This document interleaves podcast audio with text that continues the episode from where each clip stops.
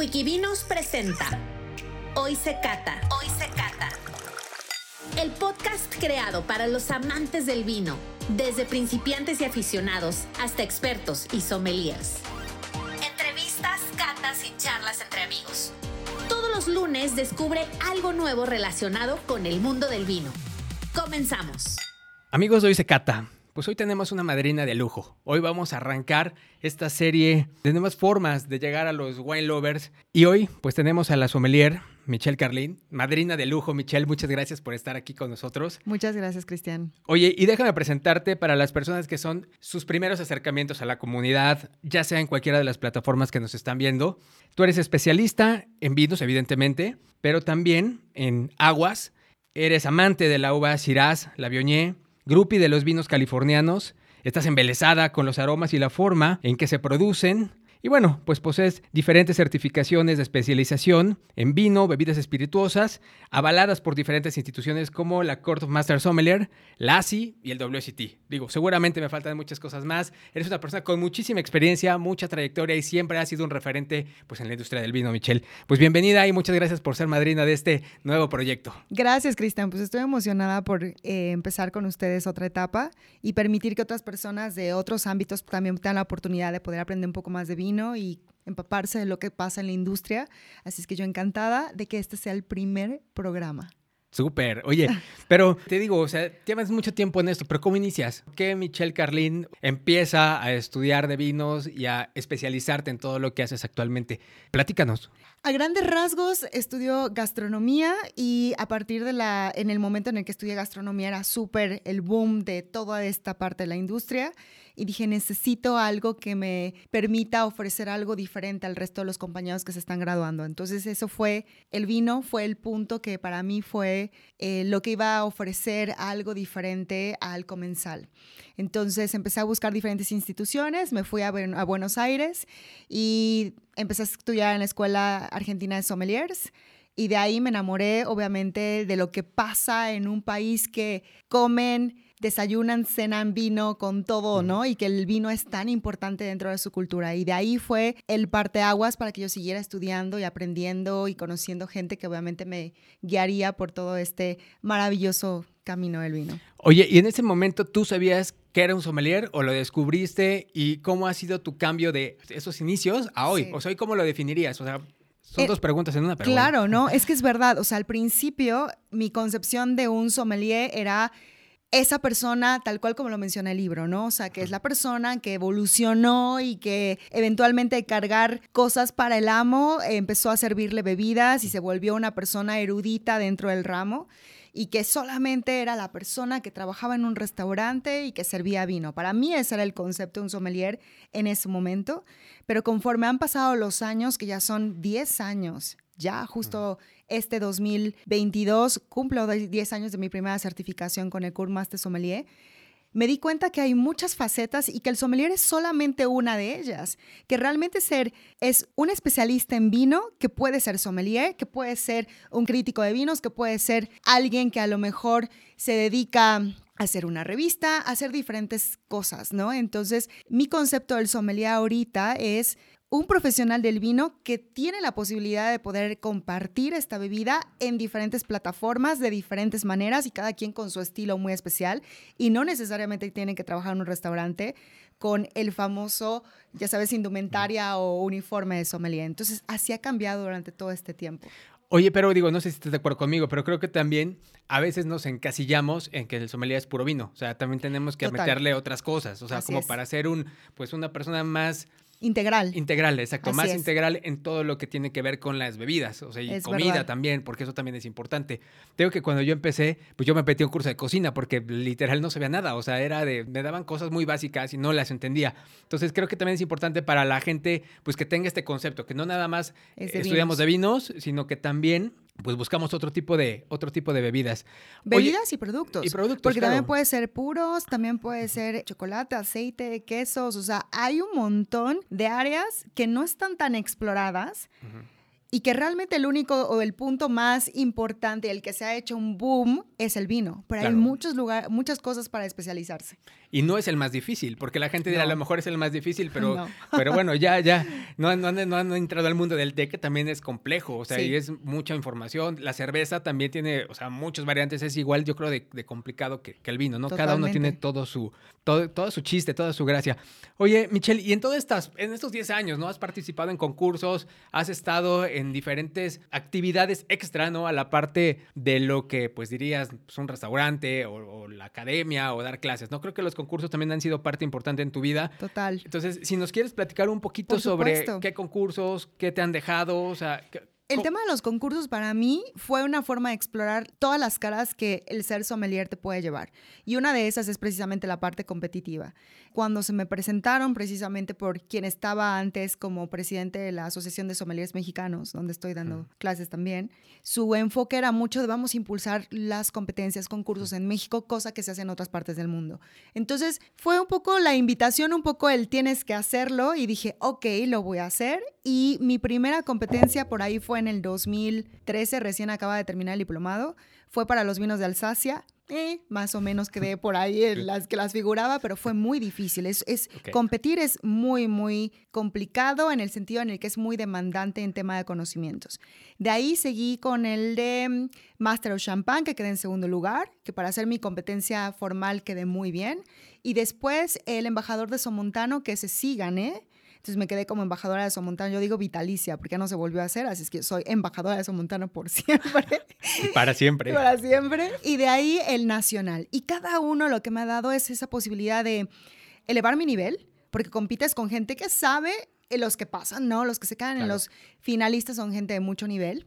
Y sobre todo también el control de los nervios, ¿no? O sea, el estar en una competencia es controlar mucho quién eres, cómo haces las cosas y por muy bueno que seas en conocimientos, mucha gente se quiebra en ese momento. Entonces, es realmente un parteaguas y siempre invito a la gente que, que dice, bueno, no pierdo nada, ¿por qué no hacerlo? Porque lo único que ganas es elevar tu nivel. Entonces, lo que te deja es mucho conocimiento y mucho control de quién eres en una situación de mucha presión. Entonces, para mí eso ha sido fabuloso, me encanta y lo seguiría haciendo solamente por diversión. Oye, y estas personas que quieren competir, que quieren, pues, porque hay muchas personas que sí quieren. Sí. ¿Qué tips les darías de estudio? ¿Cómo tienes que prepararte? Digo, evidentemente cada quien tiene su propio método, ¿no? Pero seguramente tú has descubierto algo, no sé, algunas cosas así. de, ¿Quieres estudiar mapas? Pues hazlos, ¿no? ¿Quieres hacer Claro. esto? ¿Cuáles serían a lo mejor esos puntos importantes para estas personas que quieren competir? Competir y no competir. Hablaría un poco como en general y al final diría como un punto para la gente que quiere competir. Sumamente importante para mm, estudiar. Yo, por ejemplo, justo estaba viendo como cuáles son las técnicas que utilizo, son las que utilizo desde que soy niña. Así, no sé quién me las enseñó, pero las sigo utilizando. Simplemente que lo que yo hago, por ejemplo, es leer mucho y utilizo post-its y esos los coloco en, con palabras clave, los coloco en la lectura que estoy haciendo. Entonces ya tengo como las cosas más importantes. De ahí, si me quiero ubicar en cuestiones geográficas, de cuestión de mucha memorización, que lo tienes que hacer sí o sí, mapas. Yo soy de dibujar, entonces dibujo mucho los mapas, los coloreo y los atasco de información. Me gusta ver los mapas con muchas cosas. Y de ahí hago muchas analogías con cosas cotidianas, cosas que puedo como relacionar con mi día a día. Y algo que es muy raro, pero lo hago yo, es siempre estudio en voz alta. Entonces ya en casa saben que si estoy hablando sola y no tiene sentido es porque estoy estudiando, ¿no? Entonces así como que me pregunto a mí misma. ¿Y sabes qué? Las, eh, las flashcards, o sea, escribirlo en una notita y después Claro. como la pregunta y respuesta es buenísimo. Para la gente que quiere competir, además de todo eso como recomendación, es verbalizar mucho. O sea, sí tienes que contestar y ponerse mucho cuestiones de tiempos, ¿no? O sea, porque obviamente, como lo dije hace un momento, estás bajo presión y no es que puedes a lo mejor desarrollar la sesión de preguntas y respuestas en una hora, lo tienes que hacer en tres minutos. Entonces, yo recomendaría eso, es hacer todas esas técnicas y después ponerse el tema de la presión del tiempo para que obviamente sean mucho más ágiles. Pues ahí está, sí, sí es importante. Muy Digo, a veces importante. creemos que estudiar de vino es como, ah, ser bien fácil, o ah, Ah, es muy sencillo, ¿no? Y de repente te encuentras con que tienes temas de química, de física, de geología, de, De geografía, agricultura, De agricultura, sí, exacto, de biología. O sea, es es un mundo que a, a lo mejor no estás tan acostumbrado a, estudiar o experimentar. Tú crees que, ah, pues a ver, nada más, pues toma vino, ¿no? O sea, no es nada más tomar vino. Yo creo que es Exacto. importante estar consciente de que si quieres realmente, pues entenderlo, tienes que estudiar, ¿no? Tener estas bases Muchísimo. teóricas para desarrollarte en esta industria. Así es, y verbalizarlo y comunicarlo también, porque está padre que tú te sepas las cosas, pero al final se trata de, dependiendo de lo que decidas hacer, es comunicar eso y hacer que otras personas quieran probar, quieran aprender, y la única manera de poderlo hacer es si realmente compartes el conocimiento, ¿no? Hay mucha gente que solamente se que lo queda para sí y eso es una lástima porque pues no vas a llegar a ningún lado, ¿no? Entonces aquí se trata de compartir. Correcto, Michelle. Pues mira, ya nos platicaste un poquito pues de lo que has hecho, de cómo lo has hecho, en qué has estado, pero ahorita en qué andas, ahorita qué estás haciendo, cuáles son, pues no proyectos porque a lo mejor ya están materializados, pero Claro. ¿en qué te estás enfocando actualmente? Pues son varias cosas. La verdad es que siempre me dicen es que encontrar una cita contigo es muy complicada y sí es cierto. Espacio que tengo libre, espacio es para hacer algo diferente.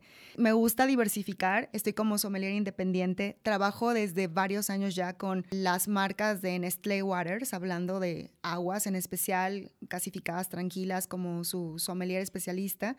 Y también eh, recién estoy como wine educator para Ribera del Duero, para California Wines. Estoy en búsqueda de otra denominación. ¿Por qué? Porque se me antoja y me gusta mucho la parte Sí. de, la, de la comunicación, la docencia. Y escribo para la revista El Conocedor también. Estoy como jurado en el Global Wine, que es una competencia que ellos hacen cada año. Y soy embajador para el International Wine Challenge que es una competencia que se genera en Londres cada año. Entonces, desde ahí, pues es como una plataforma también para conectar con bodegas mexicanas y poder hablar con ellos y invitarlos, etcétera, etcétera.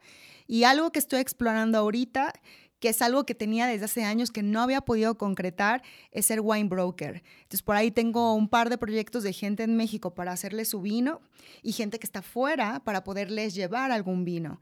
Es interesante, lleva mucho tiempo, pero es un área que, que quiero seguir explorando. Órale, pues ahí también sería importante meterte con cosas de champán, ¿no? O sea, e- esa parte también estaría padrísimo. poder Total. Trabajar en eso, pero en el, en el rollo de champán. Porque digo, si la gente no lo sabe así eh, o, o- o está entrando apenas a ver esta entrevista, pues tú eres experta en champán, tienes un nivel muy alto en champán aquí en México. Y eso, pues creo que también a veces lo dejamos un poquito de lado, ¿no? El decir, híjole, pues es que no todas las personas tienen este conocimiento. O pensamos que es vino y es vino nada más, y realmente pues es vino, hay de diferentes países, diferentes regiones y estilos, ¿no? Entonces, volviendo un poco al origen de por qué estudiar el tema de vinos y buscar algo que me pudiera diferenciar del resto, estudiando vinos dije, necesito, y no tanto ya pensar en diferenciarme, ya fue mucho más por gusto. Dije, voy a buscar especializarme en un lugar. Una, la primera que hice fue en los vinos de California y después la segunda que hice fue en champán. Y eso fue el año pasado que presenté el examen después de un año que tenía yo para estudiar. Claro. Y, y fue maravilloso. Es una bebida que me encanta, es, es fiesta, es lujo, es eh, mucho conocimiento, es mucha experiencia, expertise por parte de la gente que lo elabora. Entonces, amo esa bebida. Oye, pero tienes razón. Tengo una anécdota de algún amigo que me dijo, yo no tomo vino, a mí no me gusta el vino, pero a ver, pídanse un champán. O sea, Ah. porque a veces la gente cree que no es vino, que es, o sea, que el vino es una cosa y el champán pues ya es otra cosa. Entonces, de repente, como dices, a veces lo haces pues por lujo, por, no sé, por otro tipo de, de motivaciones. Claro. Que no necesariamente tiene que ser el vino. Oye, pero por ejemplo, ¿por qué es tan caro? O sea, ¿cuáles serían esos puntos que la gente pudiese decir, ah, bueno, es que es inaccesible o es muy caro? Pero ¿qué Claro. es- ¿cuáles son esos elementos que podríamos determinar para la gente que nos escucha? Sobre el champán. Sobre el champán, Creo claro. que tiene mucho que ver con la, la anécdota que mencionaste. Mucha gente no la ve categorizada como un vino normal, sino es algo diferente. Entonces, de entrada ya secó esa parte, ¿no? Ya es otra cosa. La realidad es que, eh, y eso me parece muy curioso, mucha gente que se acerca conmigo y me pide una cotización para un evento y me dice, quiero hacer tal y quiero dar champán a todo el mundo. Y cuando ves su presupuesto es imposible que te pueda ofrecer una botella de champán. De entrada, es una bebida de lujo que está conceptualizada así, que fue hecha así desde hace siglos. Punto. O sea, el hecho que este lugar del mundo tuviera características de clima, de suelo y un vino espumoso que no cualquier parte del mundo podía elaborar en ese momento, lo hizo especial. Se dieron cuenta que la realeza obviamente amaban su bebida, eso los puso en el panorama. Se dieron cuenta que tienen las peores condiciones para producir la uva, pero hacen cosas espectaculares con eso.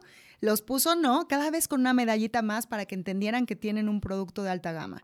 Entonces, desde siempre ha sido una bebida de lujo. Entonces, por eso el día de hoy es súper difícil encontrarlas con descuento o en precios, al menos en México, por ejemplo, menos de 600 pesos es dificilísimo. Si lo encuentras, lo encuentras a lo mejor en una marca propia de alguna tienda grandes superficies que compran en volumen, pero de ahí en fuera no lo vas a hallar. ¿Por qué? Porque es una bebida de lujo. Entonces, como punto importante para las personas que no lo conocen, es que el lugar de procedencia, como lo dije, clima es sumamente difícil, el clima es increíblemente frío, tienen pérdidas año con año por eso, ¿no? De repente les caen heladas, eso les genera mucho problema.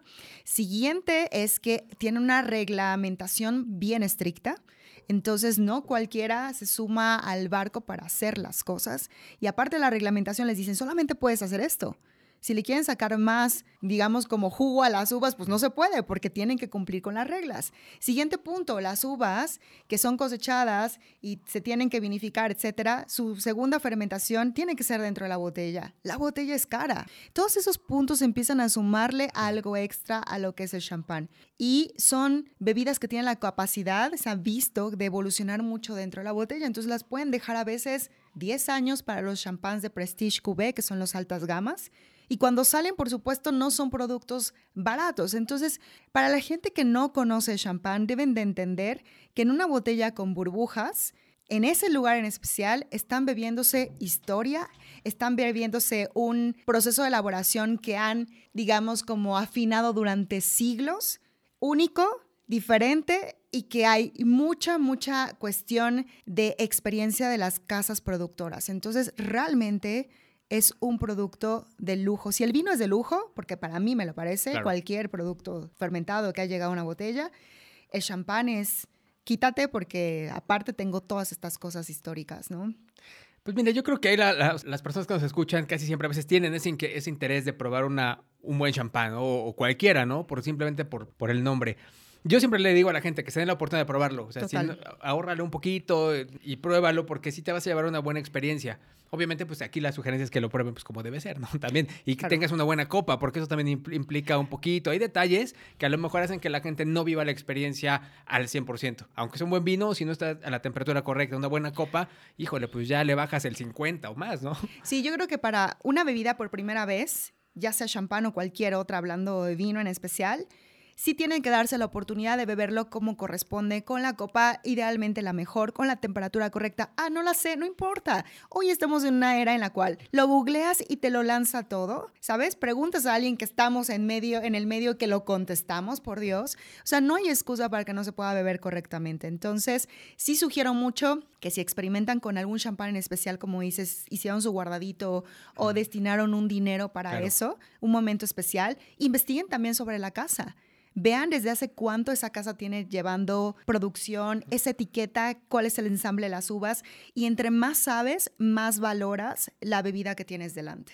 Pues sí, y como dices, hoy no hay pretexto para no enterarse. Digo, la verdad es que, o sea, las redes te llevan a esto, a que puedas tener así en segundos de información. Así es. Y digo, por ejemplo, mucha gente consume tu contenido, Michelle. ¿Qué sientes de que tanta gente consuma tu contenido, lo vea, lo disfrute? Porque a veces, como creadores de contenido, dices, híjole, es que sí trabajo, ¿no? O sea, mucho. sí, mucho, exacto. A veces, a mí me da mucha risa cuando a veces dicen, no, pues es que no trabajan, o sea, no, o sea, el, trabajo, porque sí puede ser, ¿no? A veces la gente cree que grabarte así ya es, es fácil, pero si ven todo lo que hay detrás, o sea, sí, sí requiere un trabajo de tiempo completo a veces. Sí, no, total, es tiempo completo y especialmente en mi caso, lo que siento es mucho compromiso. Claro. Porque al final, si te están buscando o si nos buscan a nosotros hablando de vinos, no es porque estamos haciendo contenido chusco, curioso, de vamos a catar algo así. O incorrecto, ¿no? O incorrecto. Exacto. Van por una cuestión de validar algún comentario, algo que leyeron en algún lugar. Entonces, para mí sí, cada vez que hago algo es mucha responsabilidad, estudio mucho, leo mucho, trato de sintetizarlo porque sé que alguien en algún lugar, quiero pensar, igual que yo hace años, buscaba la posibilidad de encontrar un mentor o alguien que pudiera guiarlo a aprender un poco más. Entonces, para mí es como eh, la posibilidad de poder poner una semillita que eventualmente pueda germinar y llevarlos a donde quieran llegar. Entonces, es muy padre, es muy raro. o sea, de repente ves a personas y te dicen, es que te conozco y yo, ah, claro. ah, gracias, ¿no? Es, es muy interesante cómo se ha hecho toda esta cuestión de las redes, ¿no? Y hasta dónde puedes llegar pero también puedes nutrirte un montón de todas esas personas. Entonces, creo que es un camino de dos vías. llega tu contenido, pero también puedes recibir mucho de esas personas, mucho.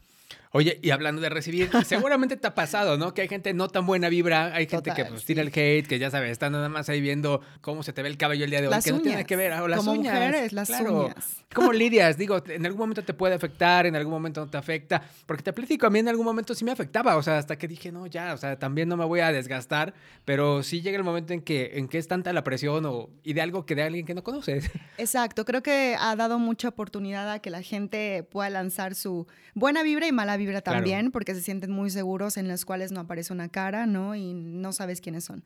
Sí, al principio me enganchaba mucho y contestaba y demás. Sí hay cosas que soy intolerante. Si te metes en cuestiones personales, ahí sí, de plano, te contesto y sales de la comunidad. Y si a lo mejor te burlas de alguna otra persona que está poniendo un comentario en, dentro del post, tampoco lo tolero. O sea, no, porque todos tenemos etapas de conocimiento diferente. Aquellas personas que a lo mejor lo hacen por ignorancia, les contesto si quieren aprender bien y si no, también bye, ¿no? O sea, sí, lléguele. curiosamente es que conforme ha pasado el tiempo, se han ido depurando esas personas. O sea, la gente que solamente vive para esa parte negativa se ha ido depurando. Pues muy bien, Michelle. Oye, ¿y qué viene para los próximos meses? ¿Cómo te visualizas en este tema del vino para los siguientes meses, años? Pues mira, ahorita estoy estudiando un diplomado de té. La intención es terminarlo lo más pronto posible, que entonces son los próximos meses. Y de ahí, em, obviamente, concretar todos estos proyectos que platicábamos hace un momento, porque lleva tiempo, entonces sí hay que trabajarlos bastante. Eso hablando como de cuestión profesional, igual sí buscar alguna otra denominación o alguna no sé, algún producto extra que, que yo pueda incorporar, digamos, a mi catálogo. Y mm, en cuestión, digamos, como educativa, después del diplomado de T que ahorita estoy abarcando, sí quiero empezar otra certificación, que es el, el nivel diploma, el WSET como bien lo sabes tú, no es mucho esfuerzo, inversión, tiempo.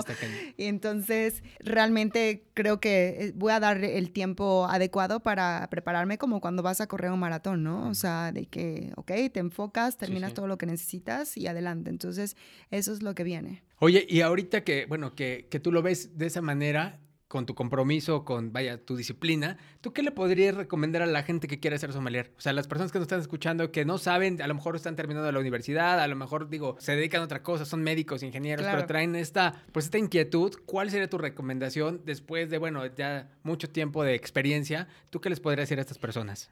Creo que el punto número uno es elegir alguna asociación, tomar alguna cosa formal, un diplomado al respecto de vinos, que puedan darse cuenta si realmente es lo que les gusta. Porque siendo docente me doy cuenta que mucha gente inicia y no sabe realmente lo que significa. Piensan que solamente es vino, tomar vino y that's it, o sea, que no hay más. Cuando llegan a la parte geográfica, entonces ahí es cuando genera un problema. Entonces, mi recomendación es toma algo formal, pero que tampoco sea tan demandante.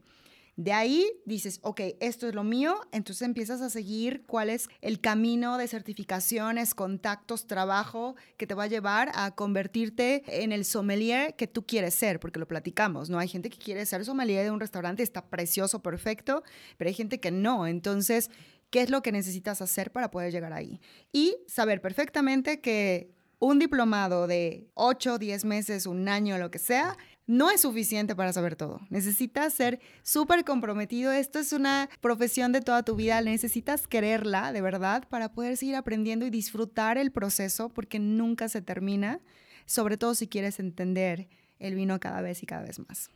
Oye, y eso que dices es muy cierto porque me pasó. Yo pensé que con un diplomado de 10 meses ya sabía todo. O sea, y no, o sea, no sabía ni el 5%. O sea, es, o sea, es como que la punta del iceberg, el diplomado, ¿no? Y de ahí tienes que irte metiendo, pero te metes y dices, me falta mucho, y te metes y más y más y más.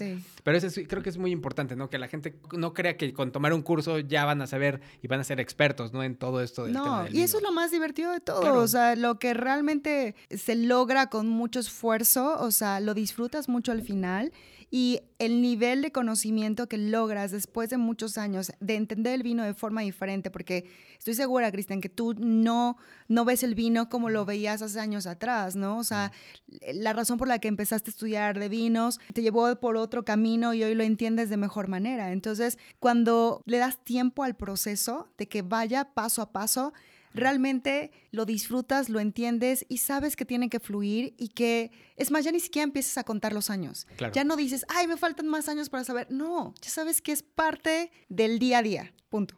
Pues así las cosas. Esa es la recomendación de la sommelier Michelle Carlin para quien quiera, quien quiera llevar este proceso, quien quiera aprender de vinos y sobre todo cómo es disfrutarlo. Oye, pero hablando de disfrutar, la verdad es que yo ya se me voy a acabar esta copa. esto, pues hoy se cata, hoy se cata con Michelle Carlin. Y Michelle, ¿qué vino nos trajiste para este episodio, para esta inauguración? ¿Y qué es lo importante? Digo, si quieres podemos catarlo, podemos platicar un poquito de esa parte para que la gente, bueno, que nos está escuchando, nos está viendo o nos está leyendo, porque esto es multiplataforma, pues sepa qué vino, qué vino estamos degustando en esta plática. Mira, la, bodega se llama Robert Mondavi Winery y es una bodega que está establecida en 1966. Esta es su etiqueta de Pinot Noir y es un Napa Valley. Y decidí traerlo porque la uva Pinot Noir es o fue la primera uva que tuve oportunidad de cosechar en mi vida. Y eso fue hace 10 años. Entonces, este año cumplió 10 años de la primera vez que tuve oportunidad de cosechar y fue Pinot Noir. Y desde ahí... Cuando ¿Y fue en Robert o no fue en Robert? No fue en Robert, no tenía de la bodega, pero sí fue en California, no fue en Napa especialmente, fue en Sonoma. Pero el estar ahí y esa experiencia me permitió entender el vino mucho más. Y hablando sobre todas esas experiencias que son trascendentales en la vida de alguien que quiere estudiar de vinos o quiere ser un sommelier o etcétera, ese fue las cosas que a mí me hizo valorar todo el trabajo que está detrás y permitir tener una ética profesional que tengo el día de hoy, ¿no? Cuando yo cato un producto, cuando yo hablo de una bodega de vino, trato de ser lo más justa posible y respetuosa porque sé que en una botella como esta hay cantidad de personas detrás. Por ejemplo, Robert Mondavi es una enorme bodega, no hay mucha gente. Hay otras bodegas más chiquitas que hay mucha gente que invirtieron todos sus recursos para poder hacer esa botella de vino. Entonces, hay que ser bien respetuoso. Por eso decidí traer esta, que es un Pinot Noir de uno de mis lugares favoritos, que es California y bueno, Napa Valley. Nada más le faltó ser morada para ser perfecta. Sí, estaba, de hecho, estaba entre una uva Syrah, como tú lo mencionaste al principio, que es mi uva favorita, de traerla de Estados Unidos, pero, híjole, no, dije, eso lo voy a guardar para cocinarle después otra cosa. Pero lo que me encanta de la Pinot Noir es como fue un momento tan especial en ese, en ese hito de mi vida, lo que hace es que cada vez que pruebo una Pinot Noir de California y lo llevo a la nariz, todos esos descriptores aromáticos que encontramos me hace estar en ese momento. Es como viajar en el tiempo. Entonces, por eso quería compartir este Pinot Noir contigo. Pues muchas gracias, Michelle. Salud. Y si quieres, vamos a catarlo para que la gente que nos está escuchando, pues tenga una referencia de este vino, por si algún momento lo quieren probar, que prueben el vino que, que le llega a Michelle Carlin al corazón, ¿no?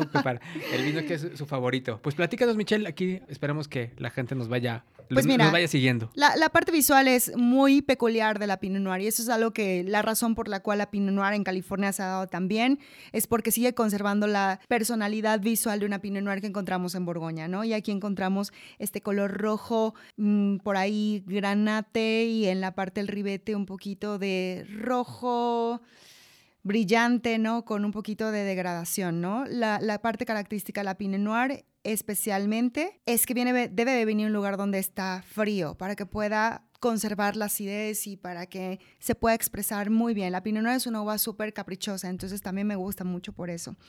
Y pues si se da, te das cuenta, Cristian, tú colocas tu mano debajo y puedes ver tus dedos súper bien. Tiene una capa baja, media, media baja, que suele ser así y así suele ser la Pinot Noir. Y la nariz es una nariz de mucha fruta, no hay mucho esta cereza fresa, hay una ciruela, hay una grosella también. Y hay una notita también animal, que suele dar mucho la, la Pinot Noir, que ya tiene unos cuantos añitos en botella, que ciertamente este es un 2019, tampoco tiene tanto, ¿no? Pero sí desarrolla estas notas, por ejemplo, como de hojas deshidratadas, un poquito como de terrosos, un poquito como de té negro también. Oye, por ahí también una notita como de violeta. También, la violeta es, es parte importante de las flores que encontrás en la Pinot Noir. Y bueno, con las copas que tenemos hoy, que son unas copas masivas, me encanta porque tiene la posibilidad de que los aromas puedan salir y se desarrollen súper bien, entonces los puedas distinguir perfectamente. Sí, pero es, es, muy aromático y si te das cuenta tiene una notita así como mineral, que eso me he dado cuenta que mucho tiene el Pinot Noir que viene de California. Y entre más pegado esté a la costa, por ejemplo, si fuera de Sonoma, más características así como marina tendría. Entonces, es algo que es una uva que también tiene la peculiaridad de expresar mucho el terroir, ¿no? Como se le llama, de procedencia. Pues vamos a probarlo, salud. Salud. Y bueno, lo que tiene la Pinot Noir, y eso es algo importante, siempre la recomiendo entre Pinot Noir y Merlot para gente que son principiantes, aunque con la advertencia de que es una uva que su acidez es pronunciada, como lo sentiste ahorita, ¿no? Entra ligero, pero hay potencia, la acidez se desarrolla en los laterales, va creciendo.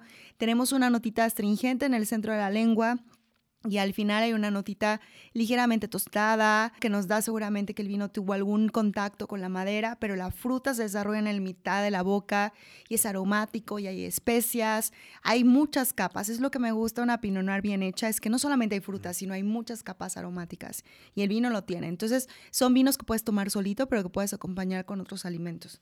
Por eso la Pinot Noir me encanta. Oye, digo, a diferencia de otras Pinot Noires, este tiene más cuerpo, o sea, sí se siente Sí. mucho más poderoso, mucho más fuerte. Bueno, Michelle, pues vamos a boca. Ok, vamos a, boca qué. de este Pinot Noir. Mira, lo que tiene la Pinot Noir especialmente es que tiene un ataque medio, y en este caso la acidez es pronunciada.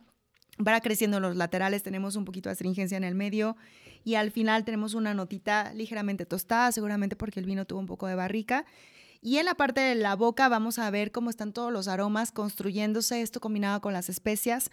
Esto es lo interesante de una Pinot Noir, ¿no? Que si tiene la posibilidad de venir de una bodega donde está bien hecha, tienes muchas gamas aromáticas, tienes muchos niveles que puedes disfrutar y es un vino que puedes tomar solo que puedes acompañar con alimentos por esta presencia de la acidez. Por ejemplo, Entonces, ¿con qué maridaje? ¿Qué nos sugieres para una Pinot Noir? Digo, para de California, para ser un poquito genéricos. Sí, Pinot claro. Noir de California y de una añada joven. Una añada joven en donde la acidez sea importante, yo lo sugiero, por ejemplo, una pasta con un ragú, eso le queda súper bien. Una salsa de tomate, de jitomate, le va- va perfecto por la acidez, puede combinar perfecto. Y alguna proteína con una cocción lenta, algún estofado, como el ragú que mencionaba de ternera, está perfecto también. Y también, si, si estás iniciando, pues es una uva que también te va a ser am- amigable, ¿no? Que Sí. te, te va a ayudar a poder entrar a este mundo de una forma a lo mejor no tan agresiva como con una Cabernet, que, que son más fuertes, más estructurados. Así es, así es. Es súper recomendable.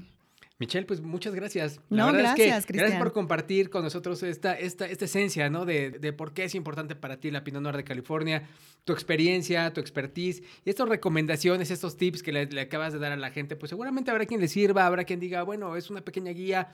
Pero bueno, ¿dónde te pueden encontrar si alguien quiere pues preguntarte más cosas? Digo, Claro. ya que lo puedan hacer de una manera pues un poquito más en corto. Si alguien quiere pues ponerse en contacto contigo, ¿dónde lo pueden hacer? Es mucho más fácil que me busquen en Instagram, donde suelo estar todo el tiempo. Pueden buscarme como mina.wine. Y bueno, ahí tengo la posibilidad de contestar. Todos los lunes pongo mis lunes de preguntas, pueden hacer preguntas o me escriben en inbox. Y también estoy poniendo ahí mis cursos para quienes quieran tomar cursos a distancia para que puedan subir de nivel poquito a poco. Claro, oye, y habrá quien no tenga Instagram, otro canal donde te puedan ubicar, un correo Mi correo es csminacarlin.gmail.com. Ok, ahí, Pues ahí es cosa. sumamente fácil o en mi página que se llama www.theeasywine.com. Ahí te encuentran. Ahí ya me están. encuentran. Ahí ya, no hay falla, no hay falla para que te encuentren y se puedan es. poner en contacto contigo. Pues Mina, hemos llegado, Michelle, hemos llegado al final ya de este, de este primer episodio. Muchas gracias, por ser Gracias. nuestra madrina. Gracias, Salud. Cristian. Y nos estamos escuchando, viendo, leyendo en las siguientes ediciones de Hoy se cata. Muchas gracias, hasta luego. Traído a ti por wikivinos.com, la plataforma online para aprender todo sobre vinos. Queremos escucharte. Síguenos en Instagram, arroba wikivinos, y difundamos juntos la cultura del vino en México.